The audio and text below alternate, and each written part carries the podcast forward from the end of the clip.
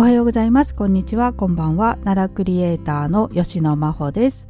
今日は2月7日ということでですね。まあ本当だったらね話そうかなと思ってた話題があったんですけれども、えー、昨日ですねあの大きなニュースが入ってきましたのでそちらについてお話をねしていこうかなと思っております。でそのニュースというのがですね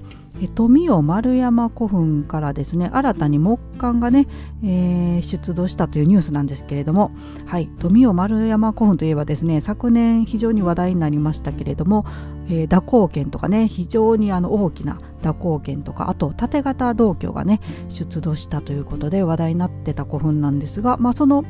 縦型銅鏡とね蛇行剣が、えー、出土した場所のさらに下からですね木簡ですね、えーと、木簡ってややこしいですね木の棺ですね木製の棺が、えー、出土したということなんですがこれね何がすごかったかと言いますとですね保存状態がものすごく良かったということで、まあ、これだけねあのー、綺麗なね形で木簡が残って出土するっていうのはなかなかないということでね、はい、それも今話題になっているということで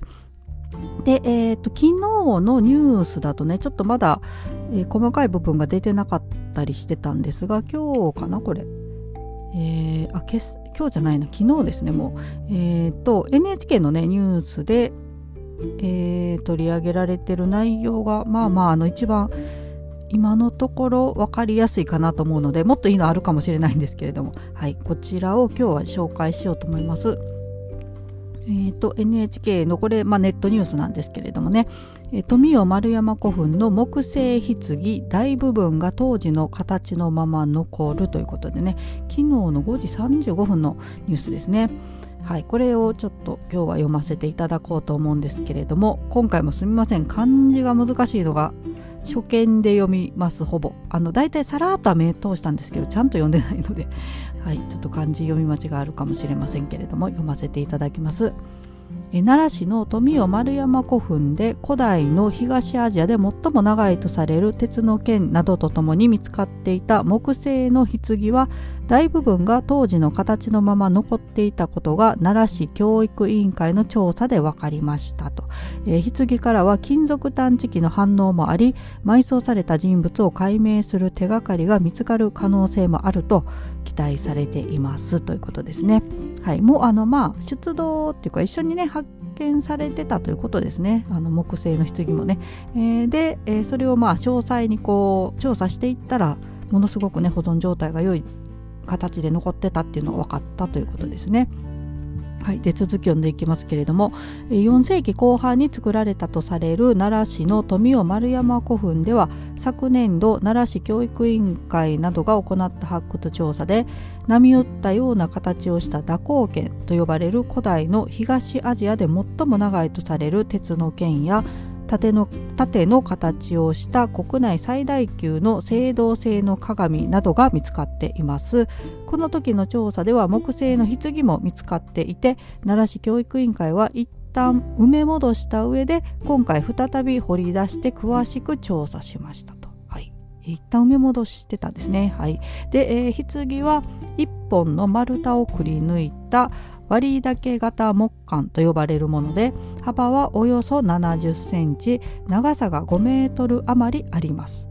蓋と本体に分かれていてこのうち本体は内側に埋葬された人物と副葬品を収める場所を分けたとみられる仕切り板が設けられていたほか外側に縄をかけたとみられる突起が残るなど大部分が当時の姿のまま残っていました。棺の一部からは金属探知機の反応があったということです市の教育委員会は7日から土を取り除いて内部を調べることにしていますはい、今日から調べるんですね。えー、で発掘を指揮する奈良市埋蔵文化財調査センターの金方さんかな。正木所長は棺全体が非常によく残っていたことで従来残っていないような副葬品が出てくる可能性もあるのではないか。金属反応があるということは鉄器青銅器が入っている可能性もある。古墳の被葬者像なども明らかにできるのではないかと話していますということですね。はい、金属探知機の反応があったということで。はい、これからまたね新たなものが出土してくるかもということでちょっと楽しみですけれどもねで、えー、ちょっと他にまだ続いてるんですが一応これもね読ませていただこうと思います。えまずですね富代丸山古墳とはということでね、えー、新たに新たにじゃない、えーと、改めてね説明されてますが、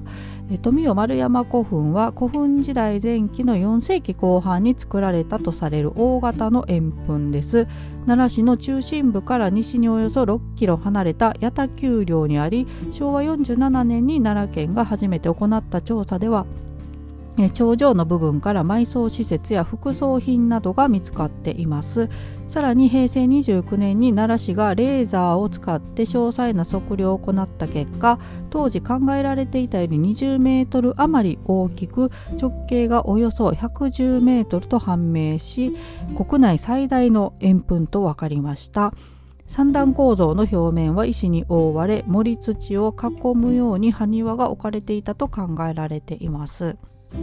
埋葬施設は古墳の頂上付近のほか北東に四角く突き出た作り出しと呼ばれる部分にも確認されていて昨年度令和4年度の調査ではこの作り出しの部分から波打つような形をした蛇行剣と呼ばれる古代の東アジアで最も長いとされる鉄製の剣や剣剣剣剣はい すいませんや、えー、盾の形をした国内最大級の青銅製の鏡などが見つかりました。剣や鏡とともに見つかった木製の棺は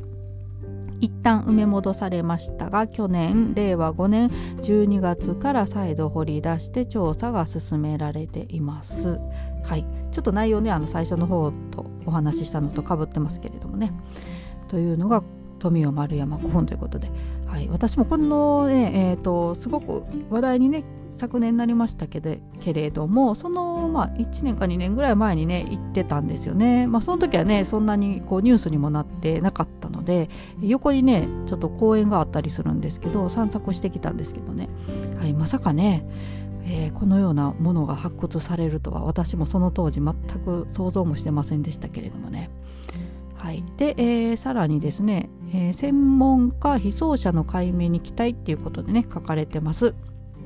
え、木製の棺の大部分が当時の形のまま残っていたことについて考古学が専門の大阪大学の福永伸也教授かなは、えー、古墳時代の木簡の大部分が残っているのは国内でも数例しかない。今回の棺の埋葬方法は非常に丁寧なもので地位の高い人物が葬られている可能性もある。通常は腐ってしまう繊維製品や漆製品人の骨や歯といったものが今後の調査で見つかる可能性があり被葬者の性別や社会的地位の解明につながるのではないか、えー、富代丸山古墳の調査は想像えー、想像以上の成果が次々に出てきて研究者の予断を許さない魅力があると期待を寄せていましたということですね。はい、でこれ次最後なんですけれどもえー、木簡はなぜ残ったのかということでね書かれています、えー、木製の棺が1600年もの長い期間腐って失われなかったのはなぜなのか専門家は古墳の内部で木材の腐食を抑える特殊な環境が保たれていたためではないかと見ています。ということですね。あすいません。今ヘリコプター飛んでるけど音入ってているかな？すみません聞こえづらかったら、えー、で、えー、富雄丸山古墳で木製の棺が見つかった場所は洞窟を受けておらず周りは厚い粘土で覆われていました。木簡が失われなかった理由について保存科学が専門の奈良大学の今津伏尾さん節夫さんどっちかな？節夫さんかな？はい。学長は周りが粘土で覆われていたことで缶詰の中のように密閉されて酸素が欠乏し微生物の活動が抑えられた可能性や棺と一緒に収められていた青銅製の鏡から銅が溶け出し殺菌効果が得られた可能性などが考えられるとしていますと。はい、これ面白いですね缶詰のようになってたのとあと青銅製のね鏡がそういうね殺菌効果があったかもしれないっていうことですね。はい、で、えー、今津学長は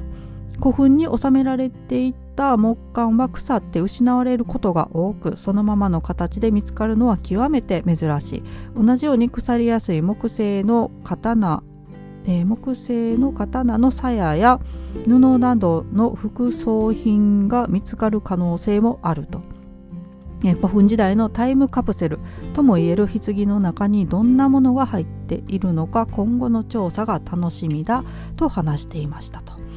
はい、いうことですね。はい、もうこれ古墳時代のタイムカプセルっていうね表現すごくいいなと思うんですけれどもね。はいまあ、これからねどんなものがさらに発見されるのかね、えー、私も非常に楽しみにしています。えー、3月の下旬だったかな、えー、3月中旬か頃にまあ成果発表するっていうことがね別のニュースに書かれてましたのでその頃にねまた新たに、えー、何か発表がねあるかもしれませんけれどもねこれはもう今後も非常に注目していきたい、えー、ニュースだなと私自身思っております。はい、またね新たなあの、えー、話題がね何かありましたらここで取り上げたいと思います。はい、というわけで今日も最後まで聞いてくださってありがとうございました。それではまたさようなら。